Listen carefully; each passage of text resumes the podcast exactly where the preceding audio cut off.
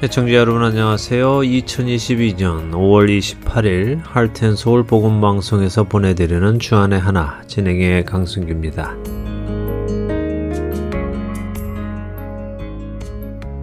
지난 한 주도 살아계신 하나님의 은혜 안에서 성령님과 동행하신 여러분 되셨으리라 믿습니다.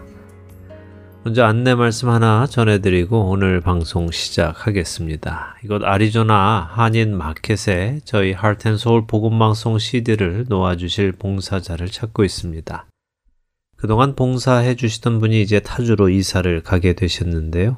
이를 대신해서 복음의 말씀이 담긴 CD를 전달해 주시고 또 관리해 주실 분이 필요하게 되었습니다. 아리조나 메사에 있는 아시아나 마켓과 H마트에 그리고 호돌이 식당에 저희 하트앤서울 복음방송 CD를 놓아주시고 관리해 주실 동역자를 찾습니다.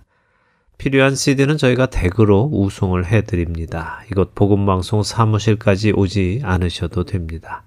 생명의 말씀이 담긴 CD를 귀 있는 자들에게 전하는 이 귀한 사역에 동참해 주실 분은 사무실 전화번호 602-866-8999로 문의해 주시기 바랍니다. 첫 찬양 들으신 후에 말씀 나누겠습니다.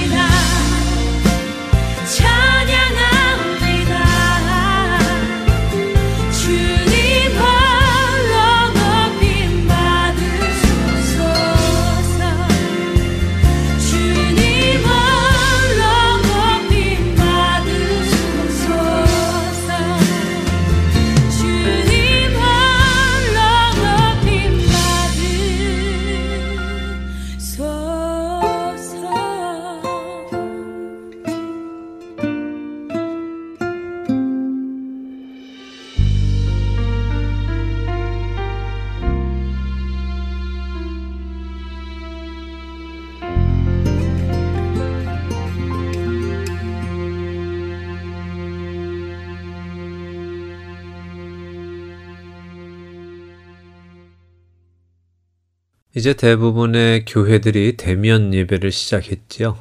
코로나는 여전히 사라지지 않고 우리 주변에 가까운 곳에 있습니다만 사회적으로도 더 이상 격리를 요구하기 어려운 시점에 와 있기에 규제가 풀렸습니다. 자연히 교회의 문도 다시 열리고 대면 예배가 시작이 되었는데요. 다시 주의 성도들과 함께 주님을 찬송하고 경배하고 또 그분의 말씀을 듣고 기도와 결단하는 귀한 예배를 드리게 되었습니다. 하나님께 감사를 드립니다. 지난 팬데믹 기간 동안 저는 방송을 통해 여러분들께 참된 예배에 관한 말씀을 몇 번 전해드렸습니다. 왜냐하면 우리 중에는 예배를 오해하고 있는 분들이 계시기 때문인데요. 어떤 오해냐고요? 예배라고 하면 주일 대예배를 칭한다라는 오해입니다. 어쩌면 여러분은 에이 누가 그렇게 오해를 해? 라고 반문하실지도 모르겠습니다. 그럼 제가 예를 한번 들어보겠습니다. 만일 여러분이 그 주의 교회 예배, 그러니까 새벽 예배나 수요 예배 혹은 금요 예배를 다 참석하셨다고 생각해 보지요. 그런데 주일 예배는 피치 못할 사정으로 빠지게 되었다고 생각해 보시기 바랍니다. 그때 여러분의 마음속에 아, 이번 주 예배를 못 드렸네라는 생각이 들 것 같으십니까? 아닙니까? 혹은 반대로 주중에 다른 예배는 다 빠졌지만 주일 예배는 드렸습니다. 그때 마음속에 이번 주 예배 잘 드렸다 하는 생각이 드실 것 같습니까? 아닙니까? 사실 우리 중에는 이런 생각을 하는 사람이 많이 있습니다. 다른 예배는 다 참석해도 주일 예배를 빠지면 그 주의 예배를 빠진 것이고 다른 예배는 참석 안 해도 주일 예배에 참석하면 그 주의 예배를 드렸다고 생각하는 것 말입니다.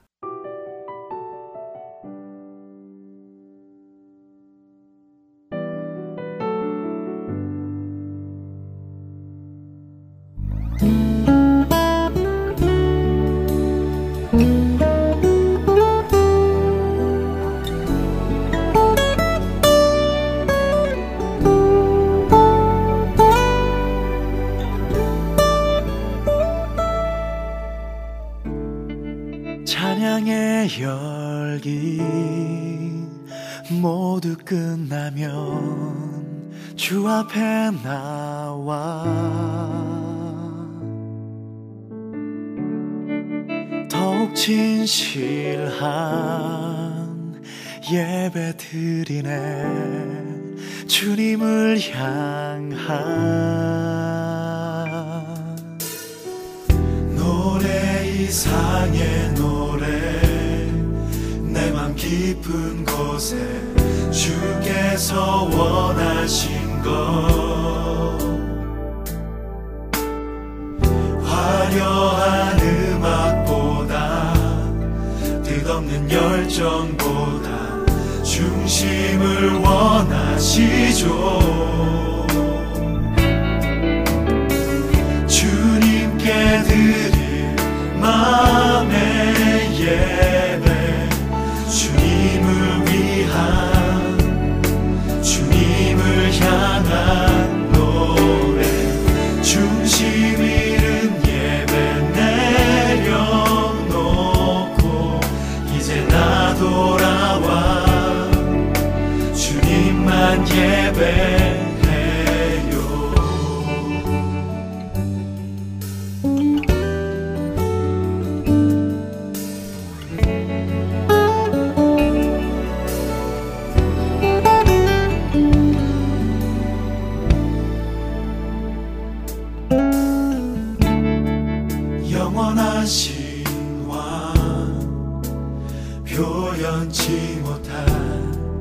주님의 존귀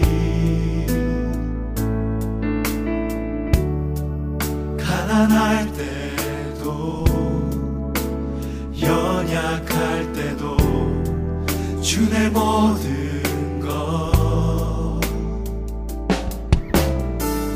노래 이상의 노래 내 맘 깊은 곳에 주께서 원하신 것 화려한 모든 열정보다 중심을 원하시죠. 주님께 드릴 마음의 예배, 주님을 위한, 주님을 향한 노래, 중심 잃은 예배 내려놓고 이제 나 돌아와 주님만 예배해요. 주님께 드릴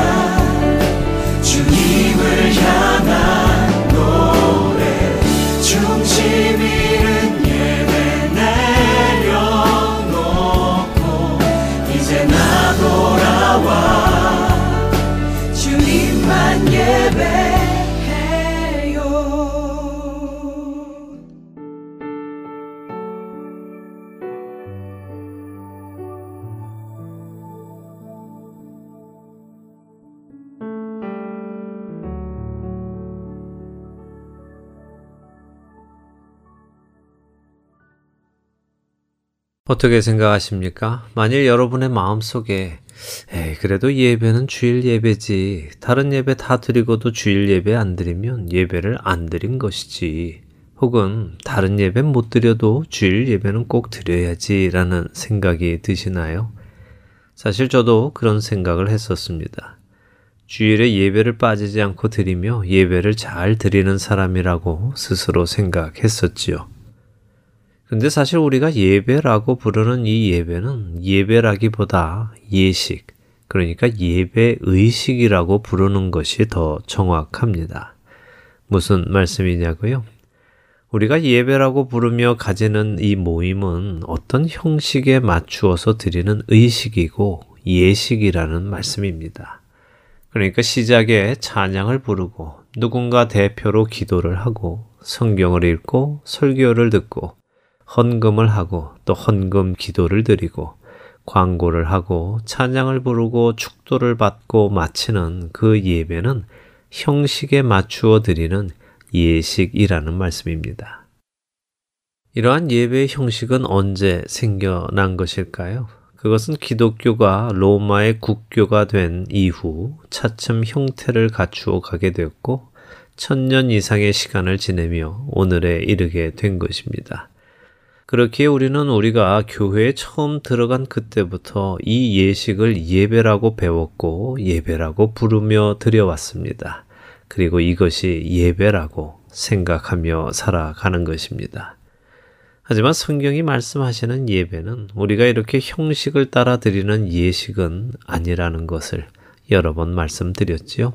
이미 창세기 22장을 통하여 예배는 하나님의 말씀에 순종하는 삶이라고 여러 번 말씀드렸습니다. 그렇기에 참된 예배자는 주일에 예식을 드리는 사람을 의미하는 것이 아니라 하나님의 말씀을 따라 살아가는 사람이며, 그런 사람이 주일에 형식을 따라 예식을 드릴 때 그의 예배가 이어지는 것입니다.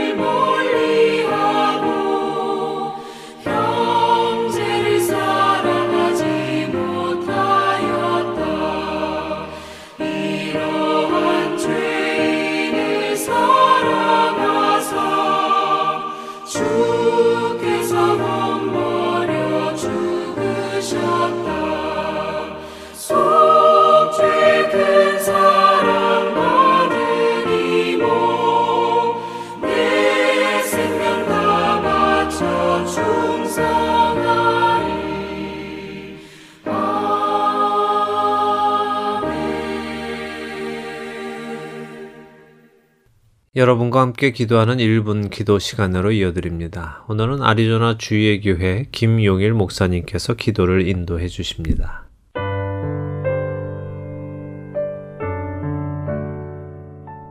하트앤소울 복음방송 1분 기도 시간입니다. 저는 애리조나 주의 교회 김용일 목사입니다. 오늘 함께 나눌 기도 제목은 청년들을 위한 기도입니다. 청년 사역이라는 책을 보면요, 20년 후에는 청년 인구의 3분의 1이 급감할 것이다 라고 말하고 있습니다. 요즘 교회 사역자들이요, 교회에서 청년들 만나는 게 쉽지 않다라고 말하고 있고, 청년 인구의 감소로 아마도 갈수록 청년들을 만나기 더 어려워질 것으로 보입니다. 요즘은 뉴스에서도 MZ세대를 말하고 있습니다. MZ세대는 1981년부터 2000년 초반까지 태어난 세대를 말하고 있습니다. 오늘날 청년들 그리고 젊은 부부들이 이 MZ세대에 해당됩니다. 많은 학자들이 이 MZ세대의 가치관을요, 욜로라고 표현하는데요, 이것은 인생은 단 한 번뿐이다 라는 슬로건으로 한 번뿐이니 즐기자라는 것입니다. 아마도 이러한 가치관은 미래에 대한 불확실성도 반영되어 있다라고 생각합니다. 또한 MZ세대는요, 주식에도 관심이 많습니다. 제가 교회에서 청년들과 얘기를 나누다 보면요, 주식을 안 하는 청년들이 거의 없을 정도로 사실 요즘에는 많은 청년들이 주식을 하고 있습니다. 그러다 보니까 자연스럽게 청년들이 모이면요, 교회에서도 대화의 주된 주제가 주식일 때가 종종 있습니다. 졸업하고 취업을 위해서 기도하고 있는 청년들도 있고요, 결혼을 위해서 진지하게 기도하고 있는 청년들도 있습니다. 그리고 한때 믿음 생활을 했었으나 교회의 권위주의적인 모습, 그리고 지도자들의 거룩하지 못한 모습에 마음에 큰 상처를 받고 교회를 떠난 청년들도 있습니다. 사단은 지금도 MZ세대를 무너뜨리기 위해서 이들을 유혹하고 공격합니다. 그래서 우리는 이들의 믿음의 회복을 위해서 또 주님 안에서 성장할 수 있도록 우리가 기도해야 합니다. 이 시간 우리가 기도할 때요, 세 가지를 놓고 좀 기도했으면 좋겠는데요. 첫 번째는 우리 청년들이 예배자가 될 수 있도록 함께 기도했으면 좋겠습니다. 전도서 12장을 보면요, 너는 청년의 때에 너의 창조주를 기억하라 라고 말씀합니다. 달리 보면 이 말씀은 청년의 때에 얼마나 하나님을 잊기 쉬운지, 얼마나 많은 유혹과 공격이 있는지를 보여주는 말씀이기도 합니다. 청년들이 창조주 하나님을 기억하고 그 안에서 예배자가 될 수 있도록 함께 기도해 주셨으면 좋겠습니다. 두 번째는요, 이들이 말씀으로 잘 양육되었으면 좋겠습니다. 살아있고 운동력이 있는 하나님의 진리의 말씀이 마음속에 새겨지고 확고하고 분명한 성경적 가치관으로 바른 분별력을 가질 수 있도록 기도해 주시기 바랍니다. 그리고 마지막 세 번째는요, 따뜻한 공동체를 만났으면 좋겠습니다. 삶을 나누고 함께 기도해주는 따뜻한 공동체 안에서 이들이 성장할 수 있었으면 좋겠습니다. 우리 함께 이 세 가지를 놓고 함께 기도하시겠습니다.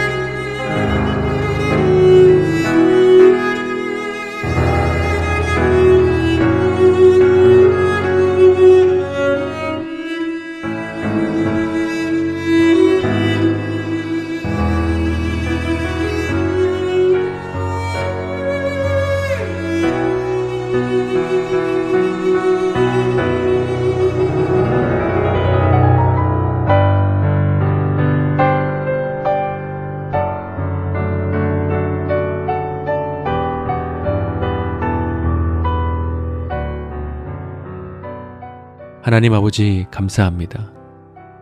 이 시간 미주에 있는 청년들, 또 한국에 있는 청년들, 그리고 전 세계에 있는 청년들을 위해서 함께 기도합니다. 우리 청년들이 예배를 통해서 하나님을 만나고 창조주 하나님을 기억할 수 있는 은혜가 있기를 소망합니다. 하나님이 어떤 분이시고 하나님이 내 삶에 어떠한 계획을 갖고 나를 어떻게 인도하시는지, 그리고 하나님이 나에게 어떠한 삶을 요구하시는지 알 수 있는 청년들이 되기를 바랍니다. 그래서 이 시대의 청년들이 모세처럼 잠시 누리는 세상의 영화보다 하늘의 상급을 바라보며 영원한 가치에 헌신하는 청년들이 되기를 바라고, 다니엘처럼 뜻을 정하고 하나님께 마음을 온전히 쏟아붓는 청년들이 되기를 바랍니다. 살아있는 진리의 말씀으로 양육될 수 있게 도와주시고, 믿음의 친구들, 선후배들을 만나서 따뜻한 믿음의 공동체 안에서 성장할 수 있는 은혜가 있기를 소망합니다. 예수님의 이름으로 기도드렸습니다. 아멘.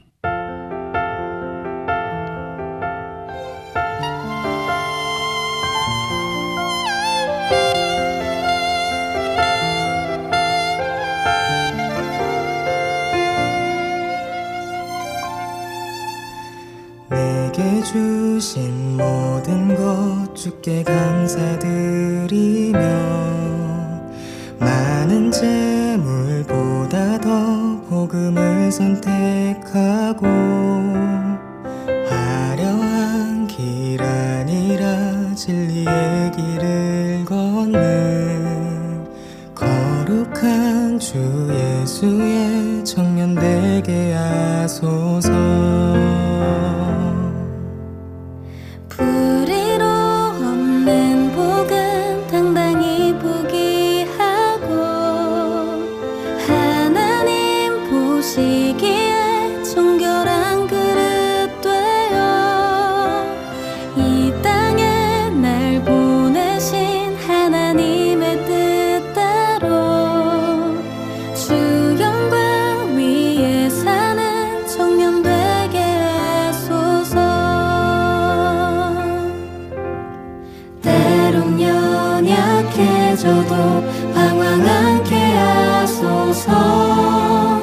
세상 험한 파도에 낙심 않게 하소서. 청년의 시절 지날 때 날 지으신 주님 뜻대로 하나님 예배하는 삶, 복음을 전하는 삶, 그렇게 살길 기도합니다.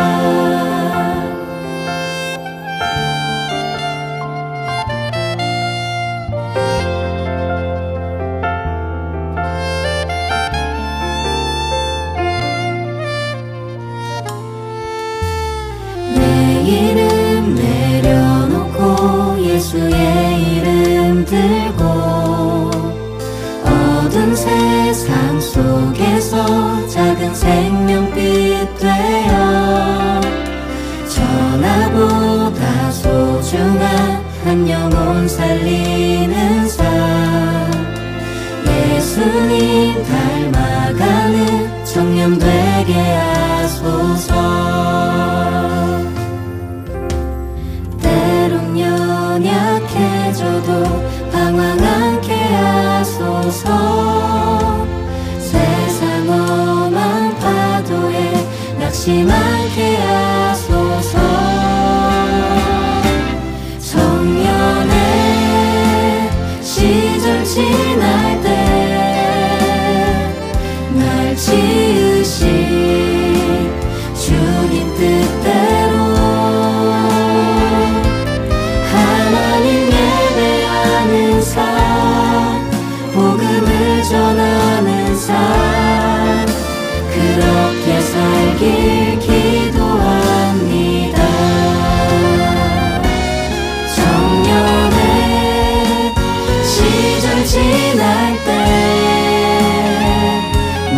지으신 주님 뜻대로 하나님 예배하는 삶, 복음을 전하는 삶, 그렇게 살길 기도합니다. 그렇게 살길 기도합니다.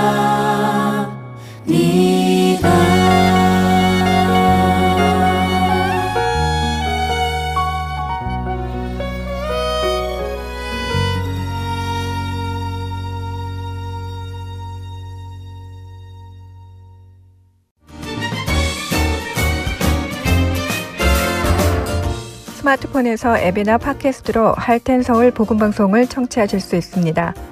아이폰을 쓰시는 분들은 앱스토어에 가셔서 하트앤소울이라고 입력하신 후 다운받으실 수 있고요. 안드로이드폰을 사용하시는 분들은 플레이스토어에서 같은 방법으로 다운받으시면 되겠습니다. 팟캐스트 사용자들은 검색창에서 하트앤서울 방송을 검색하신 후 다운받으시면 됩니다. 자녀들을 위한 방송도 따로 구분하여 들으실 수 있도록 되어 있습니다. 팟캐스트에서 하트앤서울 키즈를 검색하시면 자녀들을 위한 방송에 직접 들어가실 수 있습니다. 이제는 CD에서뿐만 아니라 핸드폰으로 운전하며 또 산책하며 방송을 들으실 수 있습니다. 자세한 문의사항은 사무실 전화번호 602-866-8999로 해주시면 됩니다.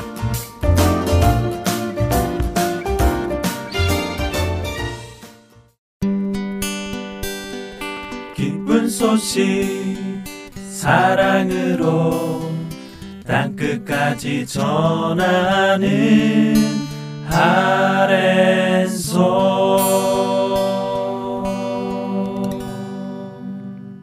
누가복음을 공부하는 시간입니다. 누가의 복음으로 이어드립니다.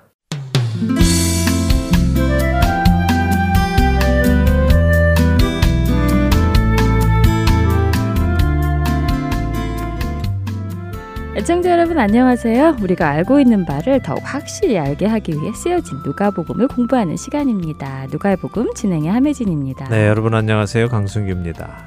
지난주에는 예수님의 제자가 되려는 자들에게 주시는 예수님의 말씀을 보았습니다. 네.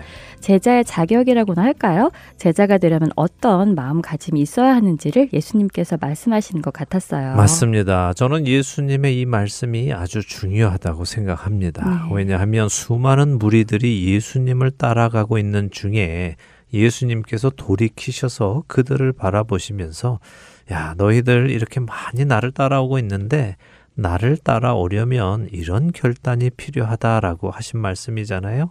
사실 요즘 우리가 사는 시대의 복음은 이런 부분을 이야기하지 않습니다.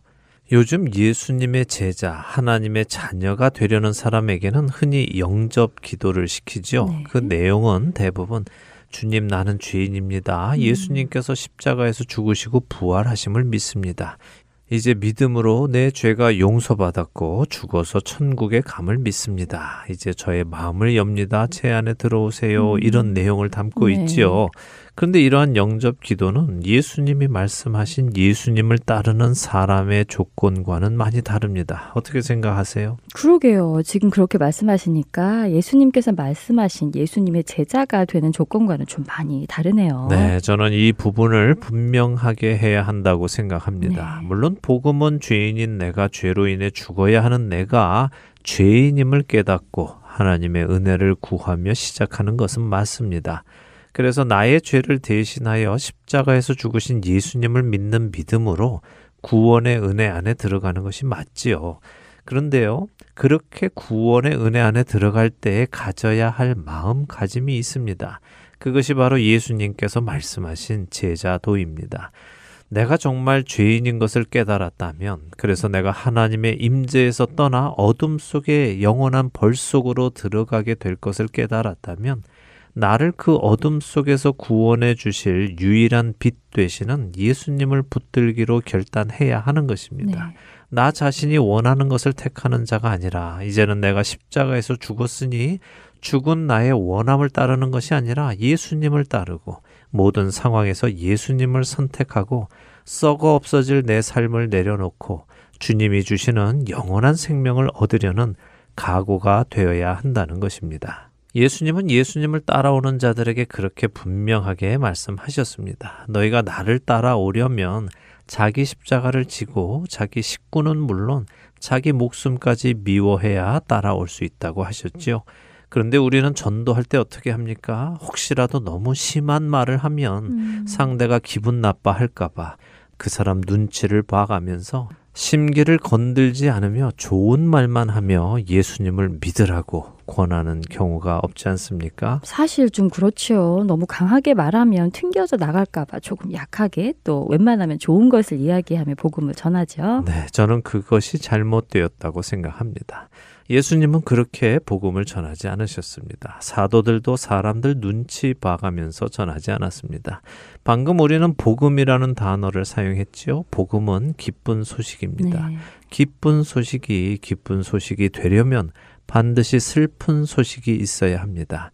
슬픈 소식이 없으면 기쁜 소식이 되지 않습니다. 네. 내가 죄의 권세 아래에, 사망의 권세 아래에 노예로 살고 있다는 슬픈 소식이 먼저 내 안에 전달되지 않으면 영생을 얻는다는 기쁜 소식은 기쁜 소식이 될 수 없습니다. 그래서 많은 사람들이 복음, 곧 기쁜 소식을 받아들이고도 뜨뜻 미지근한 삶을 살아가는 것입니다. 기쁘지 않기 때문이지요. 예수님께서 누가복음 14장 28절에서 32절에 하신 비유의 말씀 잘 기억하시기 바랍니다. 다시 한번 읽어주시겠어요? 네. 너희 중에 누가 망대를 세우고자 할진대 자기의 가진 것이 준공하기까지에 족할는지 먼저 앉아 그 비용을 계산하지 아니하겠느냐. 그렇게 아니하여 그 기초만 쌓고 능히 이루지 못하면 보는 자가 다 비웃어 이르되 이 사람이 공사를 시작하고 능히 이루지 못하였다 하리라. 또 어떤 임금이 다른 임금과 싸우러 갈 때에 먼저 앉아 1만 명으로서 저 2만 명을 거느리고 오는 자를 대적할 수 있을까 헤아리지 아니하겠느냐. 만일 못할 터이면 그가 아직 멀리 있을 때에 사신을 보내어 화친을 청할지니라. 자기 부모와 처자와 형제와 자매와 자기 목숨까지 미워하더라도 예수님을 선택하는 것이 더 유익한지, 아니면 예수님을 포기하고 자기 부모와 처자와 형제와 자매와 자기 목숨을 선택하는 것이 유익한지 계산해보고 결정하라는 말씀이네요. 맞습니다. 지난 시간에도 말씀드렸지만 이 말씀은 부모와 처자와 형제 자매를 미워하라 하는 말씀은 아닙니다. 하나님의 계명은 우리로 서로 사랑하라고 하시지요.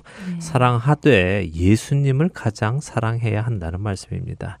내가 무엇을 버리고 무엇을 얻는 것이 유익한지 스스로 계산해보고 옳은 것을 선택한다면 그 선택한 것을 끝까지 지켜야 하는 것입니다.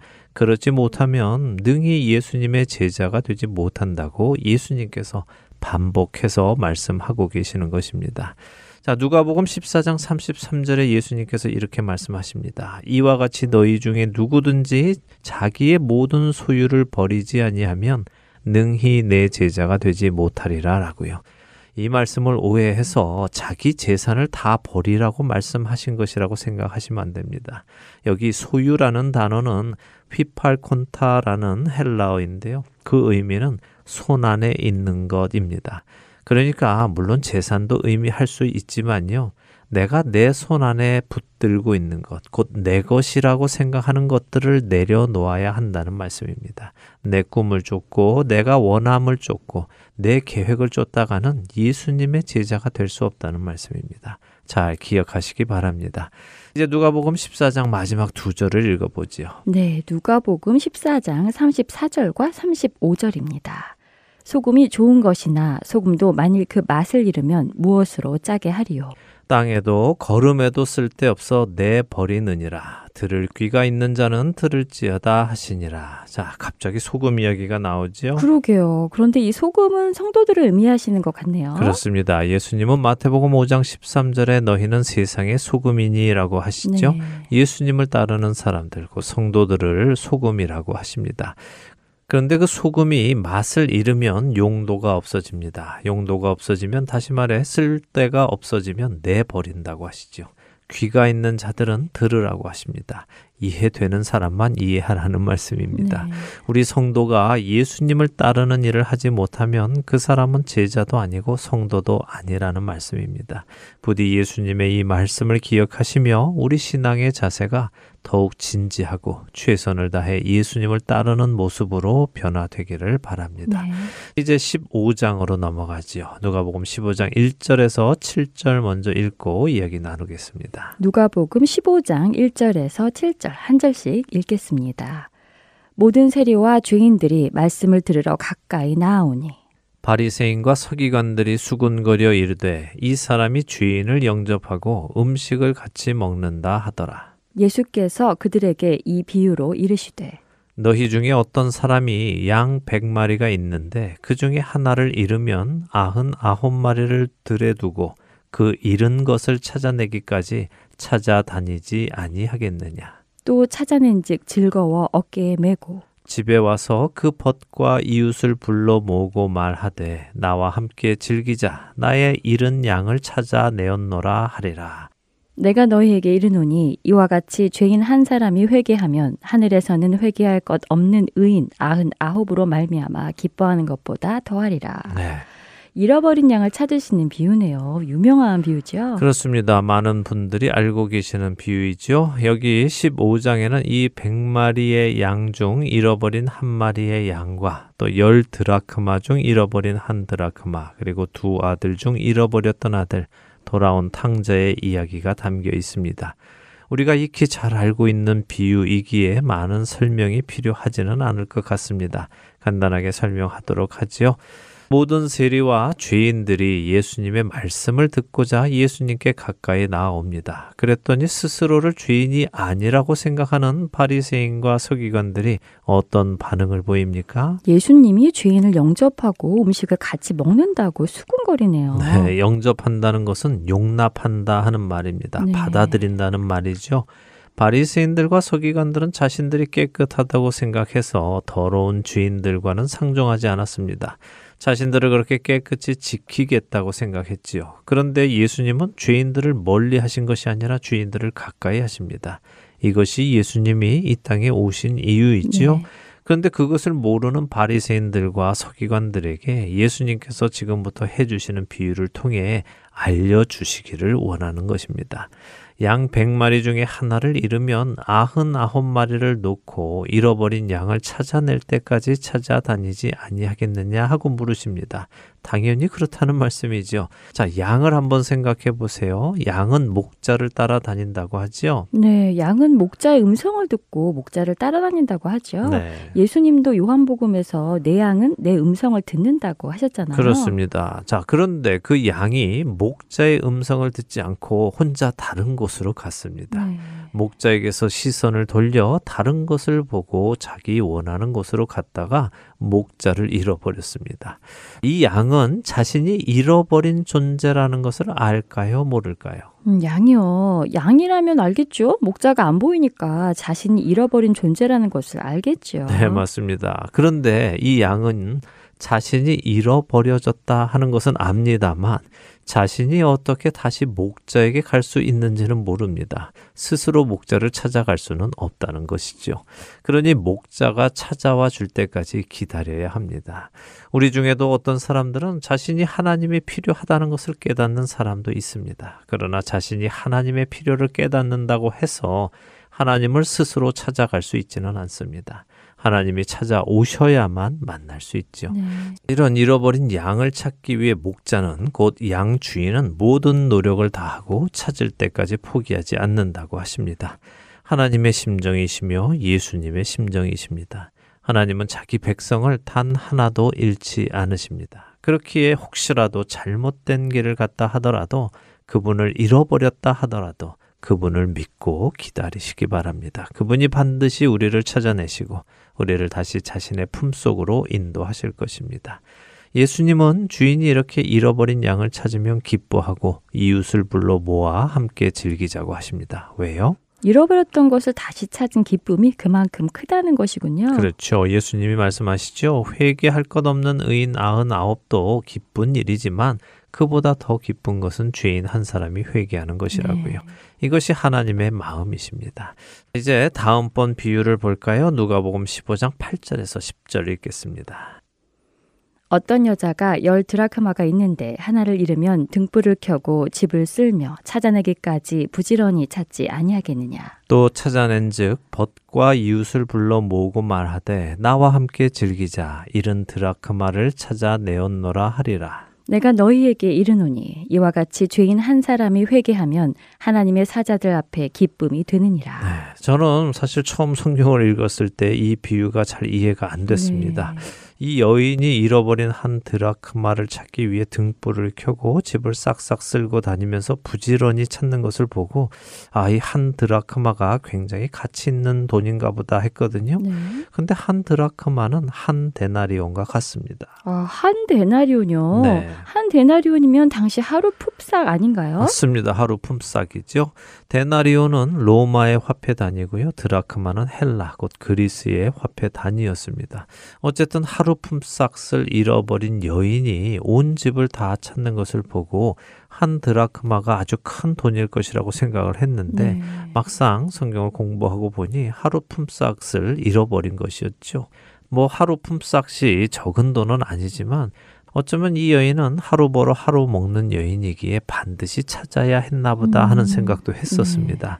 그런데 그 돈을 찾았다고 해서 이웃을 불러 모으고 함께 즐기자 하고 말하는 것이 또 이해가 안 되었죠. 왜냐하면 함께 즐기자 하는 것은 잔치를 벌이는 것이거든요. 네. 근데 하루 일당을 찾고 나서 사람들을 불러서 돈을 들여 잔치를 벌이는 게 이해가 안 됐습니다. 그런데 네. 나중에 성경을 공부하고 그 배경을 공부해 보니까 이 여인이 왜 이렇게 그 잃어버린 드라크마를 찾는지 그리고 찾은 후에 왜 그렇게 기뻐했는지 알 수 있었습니다. 아마 여러분들도 많이 들으셔서 아실 텐데요. 당시 이스라엘에서 결혼을 할 때는 신랑이 신부에게 10드라크마를 목걸이처럼 꿰어서 선물을 해주었다고 하죠. 그래서 신부는 그 10드라크마 장신구를 머리에 얹고 시집을 가곤 합니다. 네. 그러니 지금 이 여인이 잃어버린 드라크마는 어디에서 온 드라크마입니까? 신랑이 결혼식 때 준 결혼 예물이군요. 그렇죠. 사랑의 약속이 담긴 예물이요. 네. 아, 그것을 잃어버렸으니 정말 마음이 안 좋았겠어요. 맞습니다. 더군다나 그 잃어버린 드라크마를 다른 드라크마로 대신할 수도 없죠. 만일 그 여인이 옆집에서 빌린 드라크마로 그걸 채워 넣는다 해도 그것은 원래 신랑이 준 것과는 다른 드라크마잖아요. 그렇죠. 똑같은 드라크마라도 그 의미가 다르잖아요. 맞습니다. 그래서 반드시 그 드라크마여야만 하는 것입니다. 네. 그래서 그녀가 그렇게 열심히 찾는 것이고 또 찾으면 기뻐하는 것이죠. 그런데 드라크마 입장에서 한번 생각해 보죠. 아까 양은 자신이 잃어버린 존재다 하는 것을 생각해 보았습니다. 네. 드라크마는 어떨까요? 드라크마는 자신이 잃어버린 존재다 하고 생각을 할까요? 아, 돈이 무슨 생각을 할까요? 돈은 생각이 없죠? 네, 맞습니다. 돈은 생각을 못합니다. 네. 그러니 양은 자신이 잃어버린 존재임은 알지만 주인에게 가고 싶어도 스스로는 갈 수 없는 상황이었죠. 반면 드라크마는 자신이 잃어버린 존재라는 것조차도 생각할 수 없는 존재입니다. 그러니 주인을 찾아갈 수 없는 것은 더 당연하지요. 역시 주인이 찾아와 주어야만 발견될 수 있는 것입니다. 네, 우리 시대에 자신이 구원받아야 하는 것조차 모르고 있는 사람들이 있지만 그들 중에도 택함받은 사람은 하나님이 오셔서 구원하신다는 말씀이군요. 그렇습니다. 바로 그 의미입니다. 잃어버린 양이나 잃어버린 드라크마나 모두 주인이 찾아가서 찾아주어야만 합니다. 그것이 우리의 현실이죠.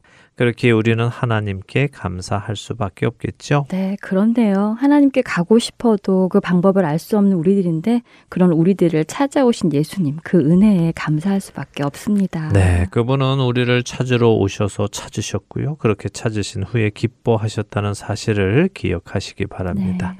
우리가 우리 죄에서 회개하고 예수 그리스도의 제자가 되어서 믿음의 길, 구원의 길을 걸어갈 때 하나님께서 기뻐하시고 하늘에 있는 천사들도 기뻐합니다. 이 은혜를 간직하며 천국에 갈 때까지 믿음을 지키는 우리가 되기를 바랍니다. 네. 자, 이제 다음 비유는 유명한 돌아온 탕자의 비유입니다. 탕자의 비유는 이야기가 기니까요. 오늘은 미리 읽고 다음 시간에는 이야기를 나누도록 하겠습니다. 네, 오늘은 읽기만 하겠습니다. 누가복음 15장 11절에서 32절까지 읽고 오늘 순서는 마치겠습니다. 또 이르시되 어떤 사람에게 두 아들이 있는데 그 둘째가 아버지에게 말하되 아버지여 재산 중에서 내게 돌아올 분깃을 내게 주소서 하는지라 아버지가 그 살림을 각각 나눠 주었더니 그 후 며칠이 안 되어 둘째 아들이 재물을 다 모아가지고 먼 나라에 가 거기서 허랑방탕하여 그 재산을 낭비하더니 다 없앤 후 그 나라에 크게 흉년이 들어 그가 비로소 궁핍한지라. 가서 그 나라 백성 중 한 사람에게 붙여 사니 그가 그를 들러보내어 돼지를 치게 하였는데 그가 돼지 먹는 쥐염 열매로 배를 채우고자 하되 주는 자가 없는지라. 이에 스스로 돌이켜 이르되 내 아버지에게는 양식이 풍족한 품꾼이 얼마나 많은가. 나는 여기서 주려 죽는구나. 내가 일어나 아버지께 가서 이르기를 아버지 내가 하늘과 아버지께 죄를 지었사오니 지금부터는 아버지의 아들이라 일컬음을 감당하지 못하겠나이다. 나를 품꾼의 하나로 보소서 하리라 하고 이에 일어나서 아버지께로 돌아가니라. 아직도 거리가 먼데 아버지가 그를 보고 측은히 여겨 달려가 목을 안고 입을 맞추니 아들이 이르되 아버지 내가 하늘과 아버지께 죄를 지었사오니 지금부터는 아버지의 아들이라 일컬음을 감당하지 못하겠나이다 하나. 아버지는 종들에게 이르되 제일 좋은 옷을 내어다가 입히고 손에 가락지를 끼우고 발에 신을 신기라. 그리고 살진 송아지를 끌어다가 잡으라. 우리가 먹고 즐기자. 이 내 아들은 죽었다가 다시 살아났으며 내가 잃었다가 다시 얻었노라 하니 그들이 즐거워하더라. 마다들은 밭에 있다가 돌아와 집에 가까이 왔을 때에 풍악과 춤추는 소리를 듣고 한 종을 불러 이 무슨 일인가 물은데 대답하되 당신의 동생이 돌아왔음에 당신의 아버지가 건강한 그를 다시 맞아들이게 됨으로 인하여 살진 송아지를 잡았나이다 하니 그가 노하여 들어가고자 하지 아니하거늘 아버지가 나와서 권한대 아버지께 대답하여 이르되 내가 여러 해 아버지를 섬겨 명을 어김이 없거늘 내게는 염소 새끼라도 주어 나와 내 벗으로 즐기게 하신 일이 없더니 아버지의 살림을 창녀들과 함께 삼켜버린 이 아들이 돌아오매 이를 위하여 살진 송아지를 잡으셨나이다. 아버지가 이르되 예 너는 항상 나와 함께 있으니 내 것이 다 내 것이로 돼. 이 내 동생은 죽었다가 살아났으며 내가 잃었다가 얻었기로 우리가 즐거워하고 기뻐하는 것이 마땅하다 하니라. 긴 이야기 탕자의 이야기입니다. 네. 나누어야 할 내용도 많이 있겠죠. 네. 다음 주 이 시간에 탕자의 이야기 바로 시작하도록 하겠습니다. 네, 그러기 위해서는 다음 주 방송을 듣기 전에 탕자 이야기를 또 한번 읽어오는 것이 좋겠네요. 네. 한 주간도 우리를 찾아오신 예수님의 은혜를 기억하며 살아가는 우리 모두 되기 바랍니다. 저희는 다음 주에 다시 뵙겠습니다. 안녕히 계세요. 안녕히 계십시오.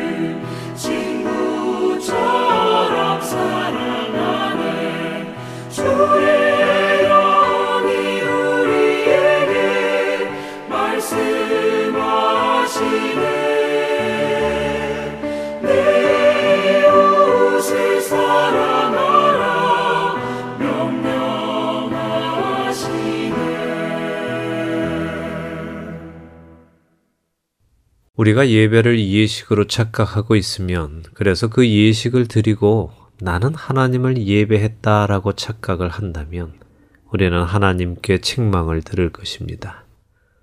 이스라엘 백성들은 열심히 예배를 드렸습니다. 모세의 율법을 따라 열심히 제사를 드렸고 열심히 예식을 드렸지요. 그러나 그런 그들의 예식 앞에서 하나님께서는 이사야서 1장 11절에서 14절에 이렇게 말씀하십니다. 여호와께서 말씀하시되 너희의 무수한 재물이 내게 무엇이 유익하뇨? 나는 숫양의 번제와 살찐 짐승의 기름에 배불렀고 나는 수송아지나 어린 양이나 숫염소의 피를 기뻐하지 아니하노라. 너희가 내 앞에 보이러 오니 이것을 누가 너희에게 요구하였느냐? 내 마당만 밟을 뿐이니라. 헛된 재물을 다시 가져오지 말라. 분양은 내가 가증히 여기는 바요. 월삭과 안식일과 대회로 모이는 것도 그러하니 성회와 아울러 악을 행하는 것을 내가 견디지 못하겠노라. 내 마음이 너희의 월삭과 정한 절기를 싫어하나니 그것이 내게 무거운 짐이라. 내가 지기에 곤비하였느니라. 이 말씀을 더 쉽게 하신 곳을 한 군데 찾아 읽어드리겠습니다. 바로 호세아서 6장 6절입니다. 나는 인애를 원하고 제사를 원하지 아니하며 번제보다 하나님을 아는 것을 원하노라. 하나님이 원하시는 것은 무엇입니까? 그것은 예식을 하나님께 드리는 것이 아닙니다. 하나님을 알고 하나님을 알기에 그 하나님을 사랑하고 하나님을 사랑하기에 그분의 말씀의 기쁨으로 순종하는 삶, 그 삶을 원하시는 것입니다. 예수님이 이 땅에 오셨을 당시 바리새인들을 기억하시기 바랍니다. 그들은 말씀을 열심히 지키며 제사를 드렸고 말씀을 읽었고 기도했습니다. 그러나 그들은 예수님과 늘 대립했습니다. 그 이유는 그들이 예식에만 관심이 있었기 때문입니다. 그런 그들에게 예수님 역시 호세아서 6장 6절의 말씀을 인용하시며 책망을 하셨죠. 사랑하는 하트앤소울 복음방송의 청자 여러분, 우리가 하나님과의 사랑의 관계에서 멀어지고 개인적이고도 친밀한 교제에서 벗어나기 시작한다면 우리가 드리는 예배는 예배가 아니라 예배의식이 되어버린다는 사실을 기억하시기 바랍니다. 결코 예식을 드리며 그것이 예배를 드리고 있는 것이라고 착각하는 사람이 되지 마시기 바랍니다. 예배는 하나님을 사랑하는 것이며 하나님을 사랑하기에 그분의 말씀에 기쁨으로 순종하는 것입니다. 예수께서 그리스도이심을 믿는 자마다 하나님께로부터 난 자니 또한 낳으신 이를 사랑하는 자마다 그에게서 난 자를 사랑하느니라. 우리가 하나님을 사랑하고 그의 계명들을 지킬 때에 이로써 우리가 하나님의 자녀를 사랑하는 줄을 아느니라. 하나님을 사랑하는 것은 이것이니 우리가 그의 계명들을 지키는 것이라. 그의 계명들은 무거운 것이 아니로다. 요한일서 5장 1절에서 3절의 말씀입니다. 하나님과 사랑의 관계로 깊이 들어가 참된 예배자가 되는 은혜와 축복이 우리에게 있기를 바라며 오늘 주안의 하나 여기에서 마치도록 하겠습니다. 함께 해주신 여러분들께 감사드리고요. 저는 다음 주 이 시간 다시 찾아뵙겠습니다. 지금까지 구성과 진행의 강순기였습니다. 애청자 여러분 안녕히 계십시오. 주를 위한 이곳에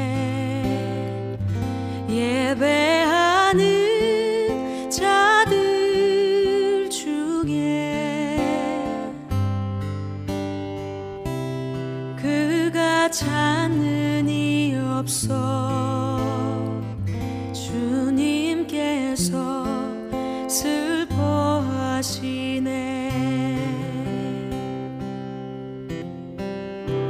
주님이 찾으시는 그 한 사람, 그 예배자 내가 그 사람